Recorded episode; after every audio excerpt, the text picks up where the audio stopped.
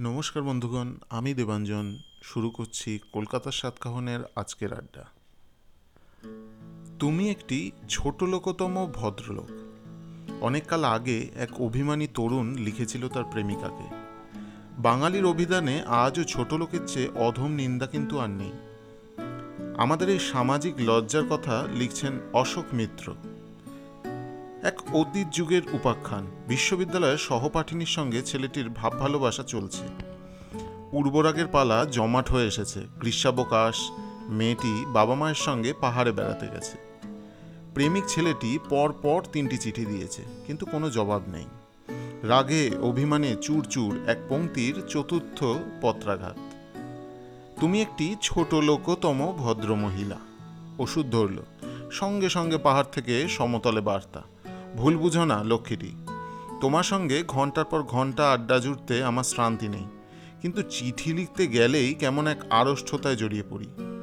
এখন যে লিখছি, তার কারণ পরের বার বিশ্বসনটি আরও কত ভয়ঙ্কর হতে পারে, সেই ভাবনার আতঙ্কে। মেয়েটির শঙ্কার কোনো কারণ ছিল না। ছোট লোকের চেয়ে অধম নিন্দাবাদ বাঙালির সামাজিক অভিধানে নেই, এটাই চরম। তাছাড়া তরুণীটির কাছে ছোট লোকের সংজ্ঞা, নিছক সৌজন্যহীনতা কিন্তু শতকের পর শতক ধরে বাঙালি চেতনায় ছোটলোক শব্দটির বিবর্তন বহুদূর গড়িয়েছে। আদিতে বড়লোক ছোটলোক বিভাজন অতীব সরল ছিল। বিত্তশালী আর্থিক সাচ্ছল্যযুক্ত ব্যক্তিবর্গ বড়লোক। বিত্তহীন আর্থিক দুর্দশাগ্রস্তরা ছোট মানুষ। সঙ্গতি ও সঙ্গতিহীনতার বৈপরত্যের মধ্যে সীমাবদ্ধ সেই বিভেদীকরণের সংজ্ঞা। গরিব গুর্ব মানুষগুলির উপর আরও রকমারি নানা ছোট লোকত্ব আরোপ করা হলো।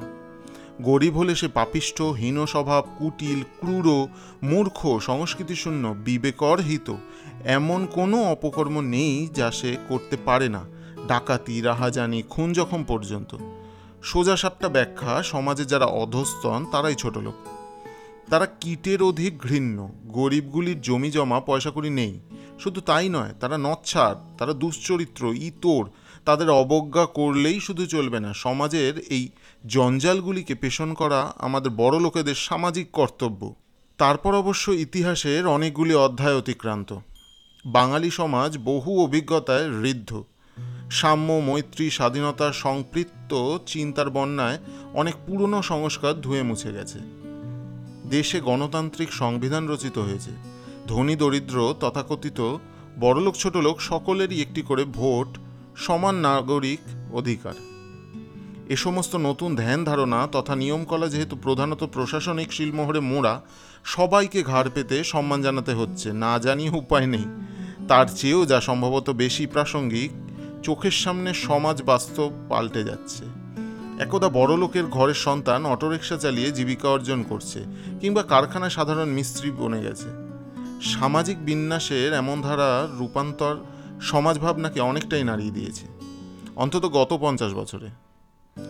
বাঙালির সামাজিক পরিভাষার আলোচিত রক্ষণশীলতার পুরো দায়টি সমাজ চেতনার স্থানত্বের উপর চাপানো ঠিক হবে না। সমাজসিদ্ধ ভাষা প্রয়োগ এখনও এক জায়গায় দাঁড়িয়ে। কিন্তু সমাজ তো হাঁটি হাঁটি পাক করে এগিয়ে চলেছে। একটি অতি সাধারণ উদাহরণ টানছি। গোটা সমাজে ঝাঁকুনি এসেছে বলেই ঝি চাকর ধরনের শব্দাবলী ক্রমশ বিলুপ্তির পথে। আমরা কাজের লোক, রান্নার মাসি বলতে অভ্যস্ত হচ্ছি। এই পরিবর্তনটি অনেকে ভরং বলে মনে করেন। প্রথম অবস্থায় যা কৃত্রিম বা অগ্রহণীয় ঠেকে, তাও ক্রমে ধাতস্থ হতে হতে একটা সময় সমাজ ভাষার অঙ্গে মিশে যায়। সমাজের অন্যত্র যত পরিবর্তনের উথাল পাথালই ঘটে থাকুক না কেন এখনও আমাদের সামাজিক অভিধানে গরুর গাড়ির মন্থরতা। অথচ কতকগুলি ন্যূনতম শুদ্ধিকরণ কেন অবিলম্বে সম্ভব হবে না? কেন গরিব মানুষদের সম্পর্কে ক্রিয়াপদ ব্যবহারে অসম্মান অব্যাহত থাকবে? ছোট লোক, বড় লোক দান্দিকতা কেন নিছক আর্থিক অবস্থানের সংকীর্ণ গণ্ডিতেই আবদ্ধ রাখা হবে না? সবশেষে একটি কথা যোগ করার লোভ সামলানো যাচ্ছে না।